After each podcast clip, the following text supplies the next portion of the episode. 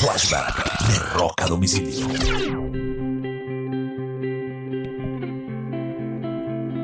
Un 2 de septiembre del año de 1995 se inauguró en Cleveland el Rock and Roll Hall of Fame. En el concierto de inauguración tocaron Bob Dylan, Chuck Berry, James Brown, Aretha Franklin, Little Richard, Al Green, Jerry Lewis, Johnny Cash, The Pretenders, Lou Reed, Iggy Pop, The Kings, John Mellencamp, Bruce Springsteen, The Animal, Heart y Bon Jovi, entre otros. Por cosas maravillosas de la vida, tuve la oportunidad de estar en ese concierto inolvidable. Ese es un flashback de rock a domicilio.